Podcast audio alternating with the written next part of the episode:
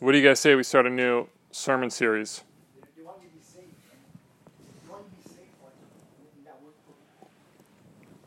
Um, never done this before. Never done a sermon series on a gospel of, of Jesus. The book of Mark is what we're going to go through.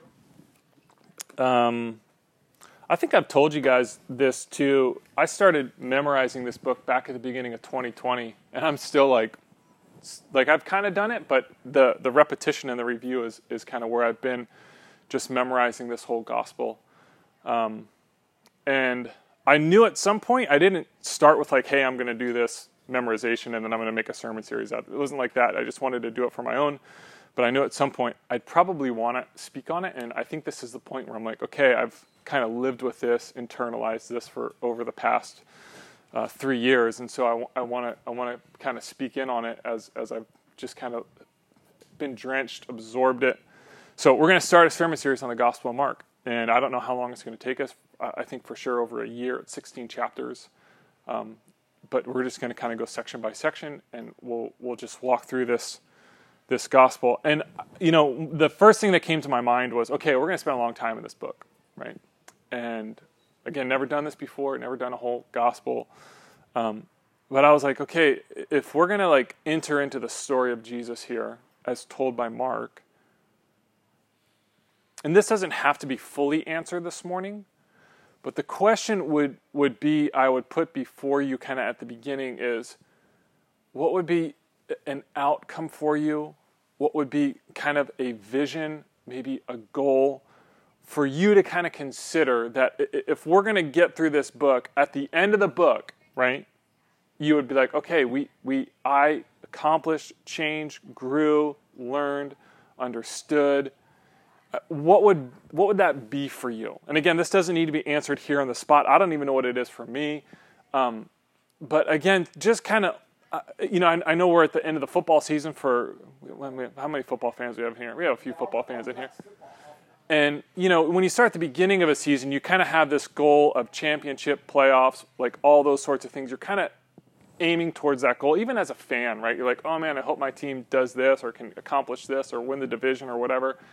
And I was just using a little bit of that same paradigm to think about this gospel mark. Like, okay, we're going to spend a little bit over a year in this book.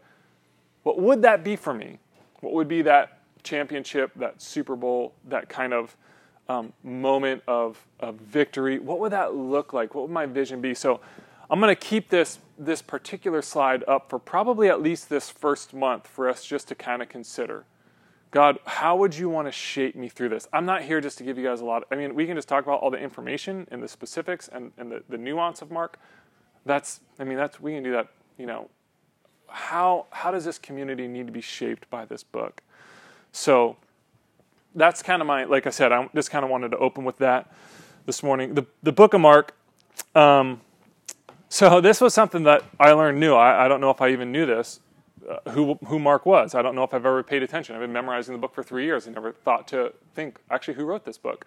John Mark was a contemporary of Peter. Okay, his name was actually John Mark. A couple references that we pick up in the book of Acts is um, after Peter's put in prison, uh, he, he gets released from prison, and then he goes to the house of Mary, the mother of John, also called Mark, where many people had gathered and were praying. So people were gathered and they were praying for Peter to be released from prison. He gets released from prison, and he goes to the house of Mary, which is the mother of John Mark. Right? So this is Acts 12. You pick up a little bit later in that chapter. Barnabas and Saul finish their mission. They return from Jerusalem and um, and then they, they're taking with him John, also called Mark. Again, this this man called John Mark. Now, John Mark's story isn't always uh, you know this story of hero, heroicism and and you know like this wonderful man. Um, this is Acts 15. So this is kind of when Paul and Barnabas start to do ministry. Paul and Barnabas. Paul says to Barnabas, "Let's go back and visit the believers in all the towns we preach the word of the Lord and see how they're doing." Right. So Paul's like, "Hey, let's go back and do more ministry." Barnabas wants to take John, also called Mark, again, our friend John Mark, but Paul did not think it was wise to take him because he had deserted them in Pamphylia and had, con- and had not continued with them in their work. Right? This is, I think we've probably heard the story. They had such a sharp disagreement that they parted company. Right? Barnabas takes Mark and sails for Cyprus. Paul chooses Silas, uh, commended by the believers to the grace of the Lord. He went through Syria into Cilicia, strengthening the churches, right? So, whatever happened, John Mark at some point um, abandons uh, Paul, right? Deserts them, and Paul is so mad about this that he says, "I'm going to go do ministry, but I'm not taking this guy," right? And it's it's not it's it's, it's in some senses it's kind of a low light of the Bible, and in some senses, it's a beautiful moment in the Bible because the Bible just shows that like man, this is just humans really trying to figure out how to get along.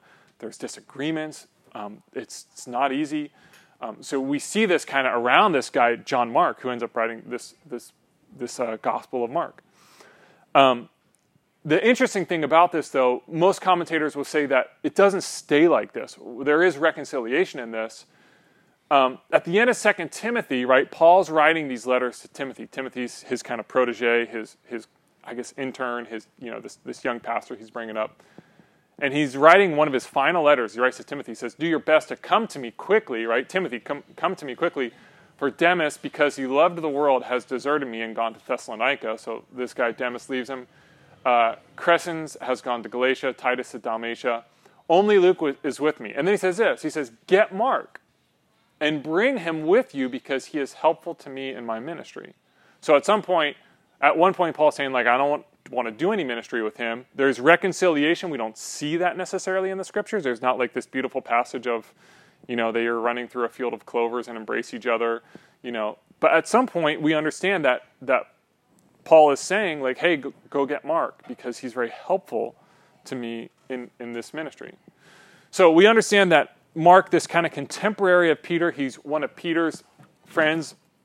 Um, we learn this too from an early church father. It's kind of a long slide quote, but there's an early church father named Papias, and Papias says this. He says, "The elder used to say, Mark, in his capacity as Peter's interpreter." wrote down accurately as many things as Peter recalled from memory, though not in an ordered form, of the things either said or done by the Lord. For he, Mark, neither heard the Lord nor accompanied him. Mark is not like an original disciple, it's not an original apostle, right? Mark is a contemporary of Peter. Mark neither heard the Lord nor accompanied him, but later, as I said, he heard and accompanied Peter who used to give his teachings from the chreiai, which is these kind of short anecdotal sayings, right? That, that, that, he would use these, these maybe short sermons, but had no intention of providing an ordered arrangement of the, the logia, the sayings of the Lord. Consequently, Mark did nothing wrong when he wrote down some individual items just as he, Peter, related from memory, for he made it uh, his one concern not to omit anything uh, he had heard or to falsify anything. And then this early church father says, Matthew kind of put the logia, put all the sayings in an ordered arrangement in the Hebrew language, and each person in, interpreted them the best they could. Right? So you kind of have this early conversation. This happens in about the 130s, so about 100 years after Jesus has, has died they're trying to say like okay this is how this book came about this is how matthew came about right if you want to kind of know the author of mark in some senses you could probably say it's the gospel of peter compiled by john mark right? So john mark travels with him does ministry with peter listens to peter um, and then he, he takes all of the sayings of peter all the teachings the sermons his interactions with the lord and he makes this book called mark. Um, the date and the location it's uh, there's i mean finding exact dates is, is really difficult anytime you're like okay well when was this book written?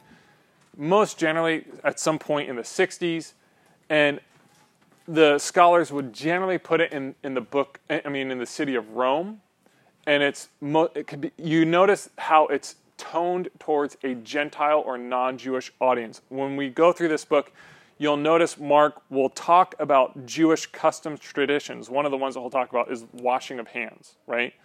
And then he almost does like this kind of bracket aside of saying, well, this is why the Jews wash their hands, right?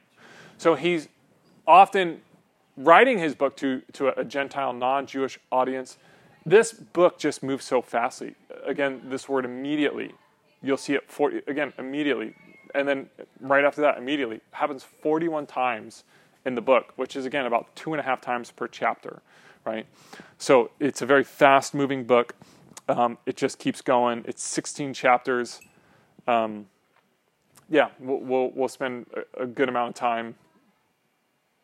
Our our pace won't be an immediately style pace, but we'll we'll get through it. Had some good rain this week. Yeah, got some more rain coming next week. Um, I've been thinking about. I mean, obviously with with all this this rain on the brain, uh, and I think the heavy rains. Did anybody see the, the rain coming this week? Got some heavy rain coming this week. Yeah, there's a big storm coming. Yeah, with I think I mean I think some of the rain we've had was like long drizzle with a little bit of rain. I think we're going to get more like heavy rain with with heavy rain. Um, predicting a hurricane. a hurricane? A hurricane. That's what he says. Who My says friend this? Southern California. Who says this? My brother. Oh, your brother. He now lives in Texas. Okay. I'm like, no, no, no. He lives here for over 45 years. We're overdue for an arc storm. Oh, what? Like, it's like where you have hurricane winds and like all the dams flood. Sheesh. happens like every 150 years, and we're overdue for one. So it might happen. What? No, YouTube actually. You too. From what? Actually, it was from YouTube. Uh, We're about the, the bad bad boys, the bad guys. in some sense, I- okay. So I've been thinking about this word drenched, right? And the reason I want to talk about drenched is, well, let me tell you. When was the last time? Turn to somebody next to you. When was the last time you were drenched? Can you think about that? Last time you were drenched. In the, does the shower count? Not a shower. You can't like, oh yeah, I took a shower. It doesn't. uh, Okay, it doesn't have to be the last time. It just could be a memory of you, like, oh man, I remember at that point I was drenched. Is this metaphorically Physically. So water, Disneyland? slime. If you ever made it, if you ever made it onto Nickelodeon's, what was that show? Double Dare. We had to walk through the mud. Disneyland. I used to have pass. Steph and I used have ride? Uh, no, like it was. Oh, Pouring Rain. Okay. We went after work and we just booked it to Splash Mountain, Yeah. and I mean there was nobody there. Yeah. Yeah. Drenched. Anyone? Any memories? Drenched.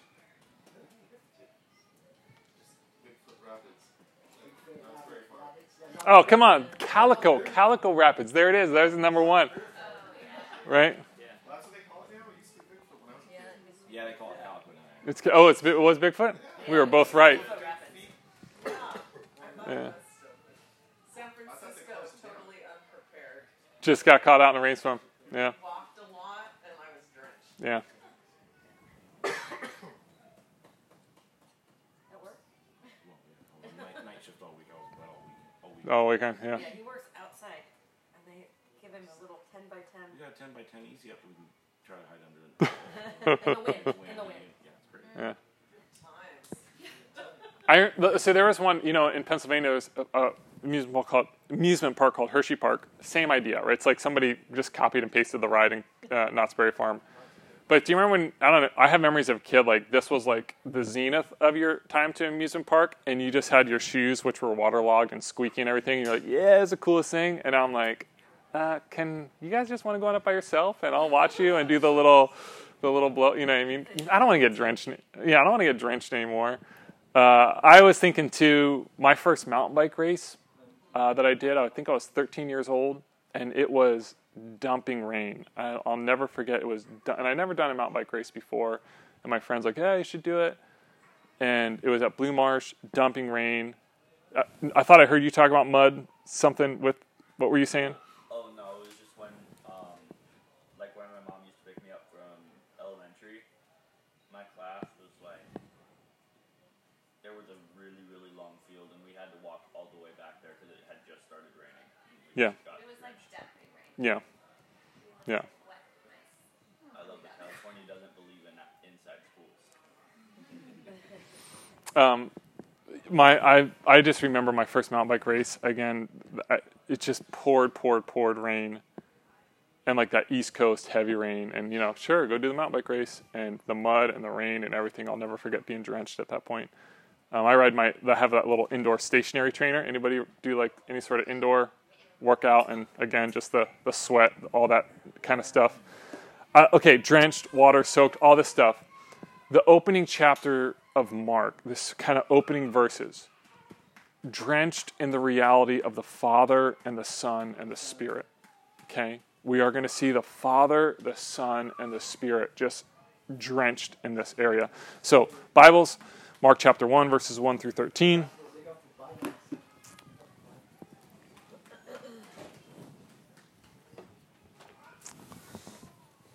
I better hustle up too because there's a lot of kids in that room back there. My wife will not be happy if I do a long sermon. Yeah, just. Although I think most people in this room would be happy with that, wouldn't you? Like, oh yeah, let's just kind of we'll take our time, read the Bible for a little bit, get another cup of coffee. Anybody want to start it off, or Beginning of the good news about Jesus the Messiah, the Son of God, as it is written in Isaiah the prophet. I will send my messenger ahead of you, who will prepare your way. The voice of one calling in the wilderness. Prepare the way of the Lord, make straight paths want to start it off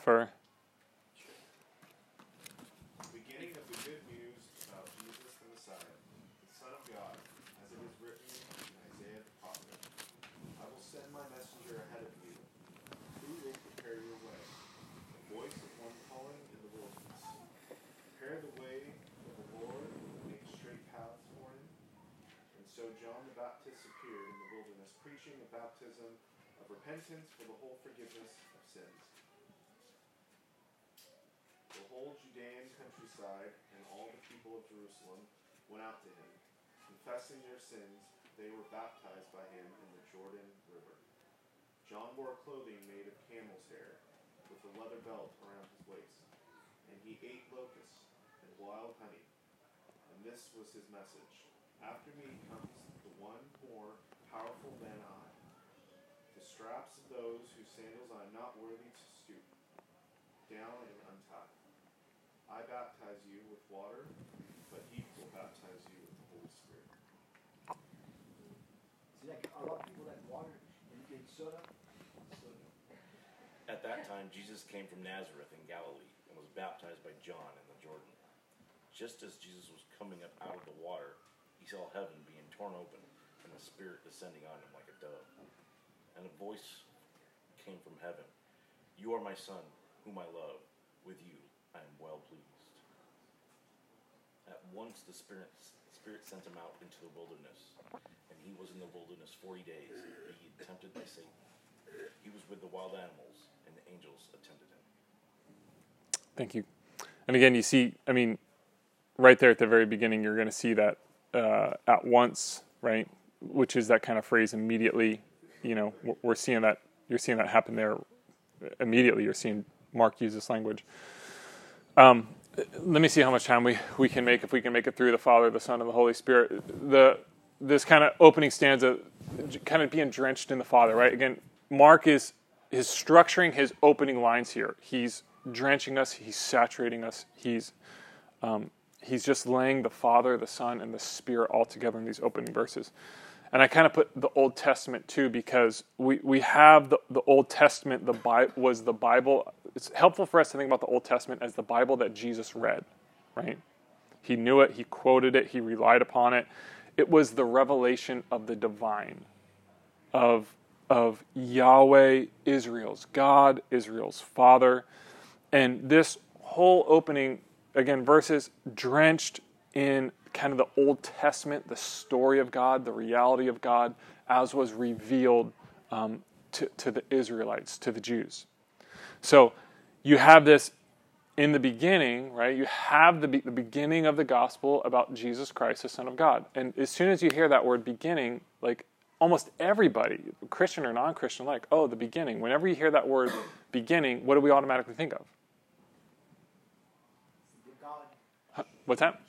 Genesis, right? In the beginning, right? So you have Mark using this kind of similar phrasing, right? The beginning about the gospel of Jesus Christ. You think about that kind of reference back to, to Genesis 1 1, um, the, the creation narrative in the beginning, right? So automatically, again, sometimes we don't hear this stuff, but the, the early writers, authors are always kind of drawing, pulling these things together. And you have this narrative of, again, beginning, creation, beginning this this kind of recreation, new creation, creation, so to speak, 2.0. Right? You have like okay, there was the creation, and then you have the, the you know you have the beginning, the creation, then you have the beginning. So you have a little bit of this kind of play going on that, that Mark's playing with. I'm going to get back to this. I'm actually going to close with this, some of these thoughts here about this kind of creation, recreation, because I think that that's really where he wants to start and really kind of lay out his gospel. So you have him kind of tying in Genesis. It's a hand. It sounds like a handful back there. Just take, take him out to the park. Let him run wild. Um, you have the beginning. You have um, and then he moves into this kind of, you know, in the, be- the beginning of the gospel of Jesus Christ, Son of God. It is written in Isaiah the prophet. So now he starts moving into the prophets, right? And this prophet is, it's kind of a, a triple layered quote, so to speak. Um, it, it gets a little bit of Exodus, right, where, um, where Yahweh's speaking and he says, I'm going to send an angel before you to protect you on the way. Um, so I'm going to send someone before you. I'm going to, right? And then it says in Malachi, I'm going to send my messenger who will prepare the way right? And then this a voice of one calling in Isaiah, the like Isaiah, right? I will prepare. So he Mark is using again this this he's drenching us in, in Genesis. He's drenching us in the in the prophets, and he's speaking specifically here about about John the Baptist, right?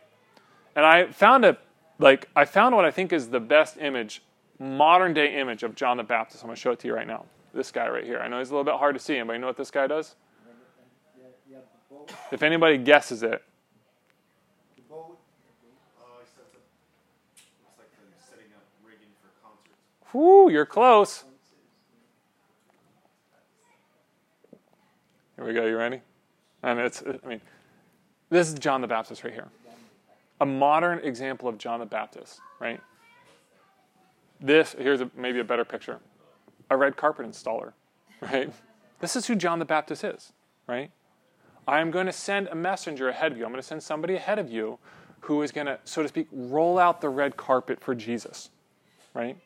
John the Baptist, the great, you know, Jesus says there's no one greater in the kingdom of God than John the Baptist. This is the, this is like the pinnacle of greatness is a red carpet installer on, is it award season coming up? I don't follow all this, right?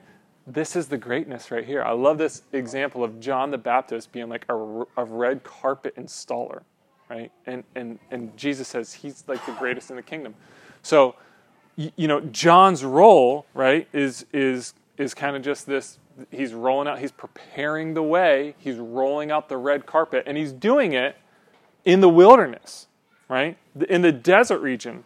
Now, when you think, again, an, another, we might not make this connection, but as soon as you say desert region, region as soon as you say wilderness, the Israelites' mind, the, the, they would just say, oh, the, the, the wilderness, the desert region, right? That's, that's Exodus language. That's the Exodus narrative. And he goes out to the Jordan River. He's, he's most likely kind of doing these, these baptisms somewhere here around Bethany, right? So, again, the Jordan, Sea of Galilee up here, uh, Dead Sea, the Jordan River that flows through. All this was the promised land, right? So the Israelites, as they come out of the Exodus, as they come out from Egypt and they do the 40 years of wandering, this is the boundary, right? And they come from this side out here in the wilderness, in the desert region, and they come into this land, um, this, this beautiful land, so to speak, the land flowing of, of milk and with milk and honey. And it's interesting that John is is going so okay, I, I don't know if this is showing it, but John's going in some senses. In some senses, John's going this way, right? Think about it geographically. John's going this way, almost out towards the desert region, right? And my thought on that is, in some senses, John is going.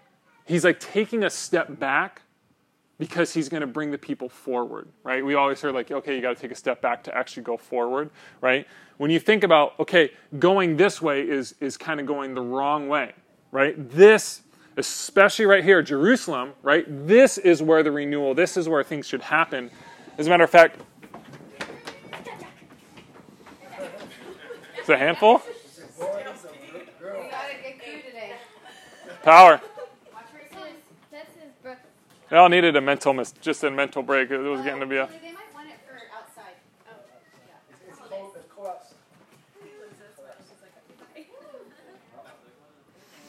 So he, you know, again, if you wanted to do renewal, if you wanted to start a new movement, you would do it here, right? You would do it in Jerusalem. You wouldn't, in some senses, go back out to the wilderness, right? The wilderness is kind of, so to speak, where God wasn't, right? God was. For James, he's asleep in there, but says it is the best church in the world. I'm telling you that right now.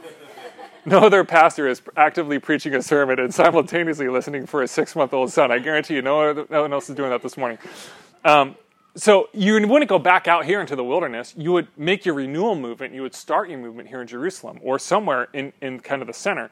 Tim Gombis, in his commentary, points it out like this. He says, The temple was the center of Jewish life, the place where heaven and earth met, where Jews encountered the God of Israel and found forgiveness. If there was to be any sort of renewal, right, any sort of movement, surely it would begin at the temple, the place where God lives. John's call away from the temple, right, into the wilderness was an implicit judgment on this central Jewish institution. As Mark progresses, we will see how Jesus is the new temple, right?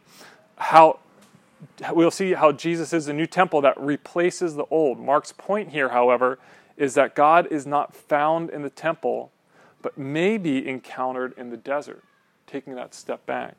This is an early sign that Jesus' agenda is going to involve a serious challenge to the status quo, right? So Jesus again is is is and John the Baptist rolling the red carpet out in the wilderness, in the desert. Um, where are we going next here? you know, the kind of prophets part two, I, I tried to look for the, the best version. I don't know if this is the best version of John the Baptist. Here's a picture of John the Baptist. He, he looks a little different. This kind of idea of, you know, it says, the Bible says, and he wears clothing made out of camel's hair with a leather bi- uh, uh, belt around his waist. And he is specifically, again, drenching ourselves in the Old Testament, Old Testament, the story of Yahweh. This is Elijah language. Elijah, one of the greatest prophets of the Old Testament, right? he goes before the king, and before the king, right, he is wearing hair and a leather belt around his waist. This is exactly what Elijah, one of the greatest prophets, would have done, right? So you have the beginning language. Uh, here, I kind of summarize. You have the beginning, this kind of creation language. You have Exodus. You have wilderness language. You have the promised land. You have the Jordan River language. You have temple. You have kingdom. You have prophets. You have exile. You have all, again, just really early you see as Mark's laying this out, he's, he's laying it out, drenching us in this kind of story of the, the Old Testament, the Father, Yahweh, as he's revealing himself. You don't want me to be in pajamas. Pajamas for Is that what you think John's wearing there? Pajamas? Yeah. yeah. It's like, you, don't, you don't take a shower. It's in pajamas. yeah. All right. I needed that mental break too. I need one more. Okay, we get the story that drenched in Jesus, right? Now, obviously, we're, we're moving into the story of the gospel about Jesus Christ, right? We get into the, the next section is about, as John says, he's rolling out this red carpet for Jesus Christ, right? We have the baptism of Jesus Christ. And then we get right into the temptation as the Spirit leads Jesus into the wilderness. So we have, again, we just have this early kind of pickup of, of Jesus, Jesus, Jesus, Jesus, drenching us in Jesus. This baptism piece, why is Jesus baptized? Right? Do we think about this? Or is it just kind of like, oh yeah, he just kind of. I know I'll be, I'll be having different jobs. Why is Jesus baptized? You know, Jesus, that, we consider like how baptism functions, which a little a little side note into the side note here. I think we're going to do a baptism here at the end of the month. I think we it's, it's you know I, I know that there's a couple people have reached out to me and I think anyway a little side note into the side note. Want to get a baptism together here at the end end of the month or early February because I think that we need to talk about that. But think about how baptism functions, right? If, if you've been baptized or you've never been baptized, for the most part, you know, you, you commit your life to Jesus. You say, I've sinned. I've made a mess of my life. I've messed things up. I need your forgiveness your, your, to make me whole. And then you go into the water, right? The water is the symbol of kind of dying to that sin, right? And as you are washed, as you kind of come up out of that water, you are raised up and you are drenched in the love of Christ, the Spirit of God. But why does Jesus have to take this step? Right? It's not like Jesus said, like, yeah, I need to go die to my sin in the water. I need to encounter that forgiveness. Why does Jesus go out to John and do this? Right? The tricky question to think through. Um, I think one of the, the better explanations I've kind of found along the lines, a guy named Jason Meyer puts it like this. He says, Jesus is identifying with the need of the people that he comes to save. And I love how he says this. He says, Before we could identify with Jesus in our baptism, Jesus, he had to identify with us and all that we had done as sinners in his baptism. I think it I think of it succinctly as the step of initiation. And we've talked about this a lot how Jesus, how God is always the one that initiates movement towards humanity right? Jesus is the one that initiates his love, his forgiveness, his identification with us at, at the beginning, right? He doesn't come and say, okay, all you sinners, let's round it up and get you baptized. He takes this step primarily, right? Before we can understand this, Jesus says, I'll identify with you, right? It's, it's the whole story of Christianity, which is, you know, religion will say, here's all the steps that you need to take to get to God. And Christianity will say, here's all the steps that God took to get to you. Right? It's the initiation piece where, where Jesus, at the beginning of his ministry, is moving and identifying himself towards us. All the steps I've taken to get to you. Right? So, we're drenched uh, in kind of that Old Testament, that, that father story. We're drenched in Jesus. We're drenched in the baptism. Uh, and then there's this last movement. I think we're, we're just wrap it up. We're drenched in the Holy Spirit, right? The Holy Spirit will drench the followers of Jesus, right? John says, I baptize you with water, but he will baptize you. He will drench you with the Holy Spirit, right?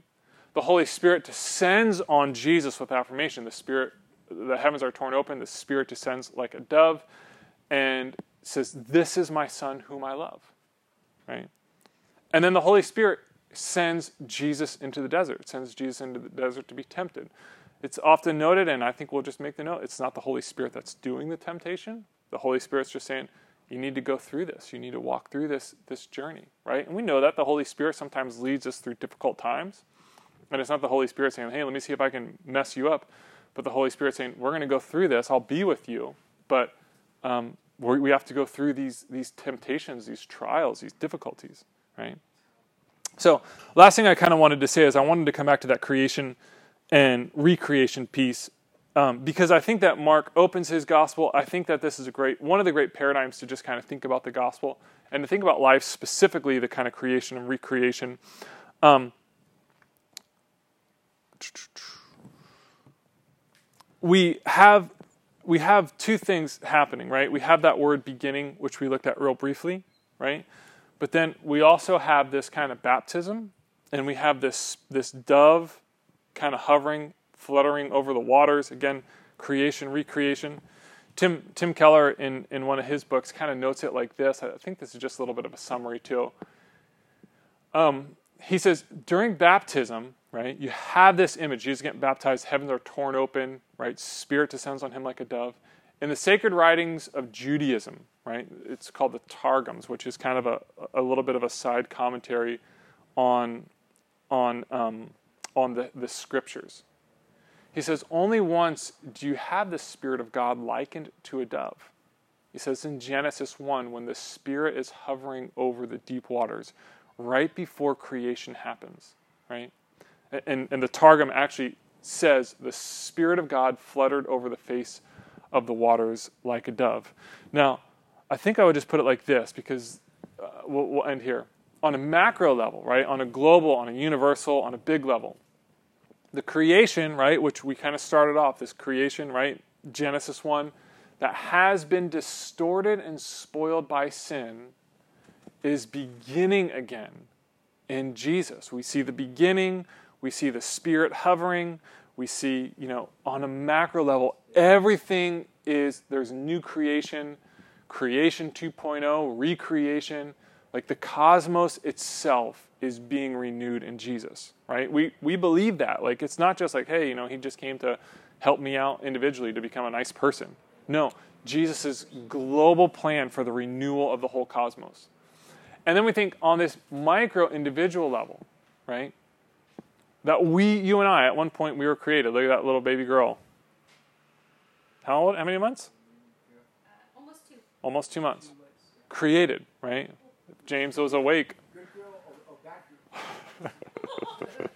That's a question we all had on our mind at the moment in this point in the sermon, Johnny. That was what we were thinking.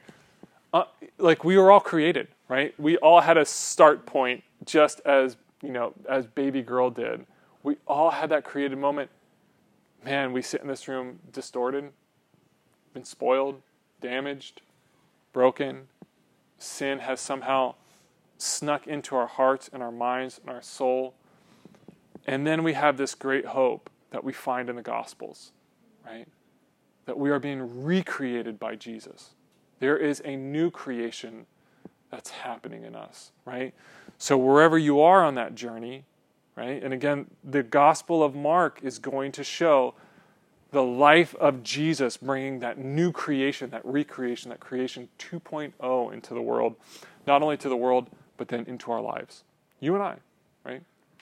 Wherever you are, there's something that's in your heart, there's something that's, you know, kind of broken, there's something that's hurting, and Jesus is is bringing that recreation. Maybe that's like you're thinking like, you know, going back to that original slide.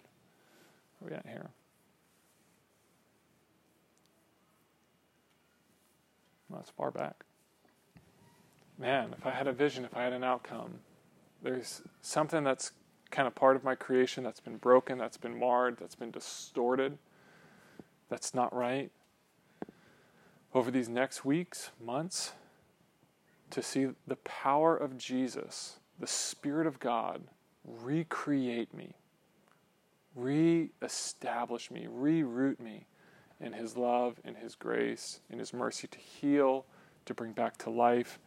Maybe there's something that just kind of plays in your head over the next couple weeks, months, to see this again, this theme of creation, recreation. Jesus is initiating, inaugurating this brand new creation globally, macroly, cosmos, right? And all the way down to you and I, all the way down to the tiniest of infants, is, is being recreated. I think that's about all I got for this morning. Let me say a word of prayer. We'll do a little um, discussion.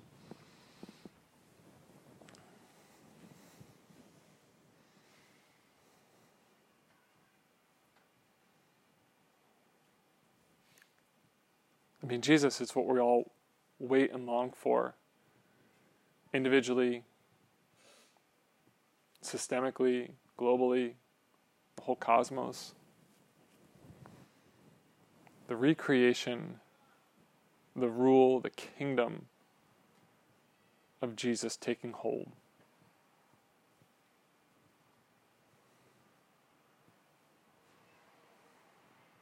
If there's something you know maybe we're fighting through we're battling through we're really struggling with that's a part of us part of our creation that's just been distorted and marred and then maybe we want you want to recreate us more into your image. A new creation. We open our hearts and our minds and our souls. We ask and we beg and we need that kind of change in our lives Thank you, Father. Lord, we love you. We look to you. In the name of the Father, and the Son, and the Holy Spirit. Amen.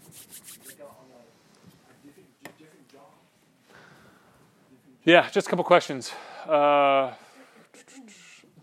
praise, pushback, problems. Uh, can you think of a vision, outcome, goal as we journey through Mark? Again, I'm just going to keep that up for the first couple weeks.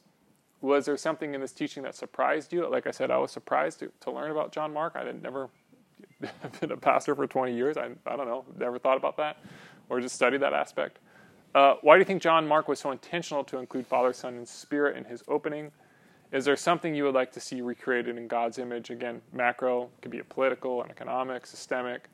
Um, it could be micro, it could be a relationship, it could be a personal sin, it could be a past pain, hurt, hang up, those sorts of things. Um, but yeah, just take a few minutes and, and discuss some of those questions, and uh, we'll have a little conversation, and then we'll wrap it up.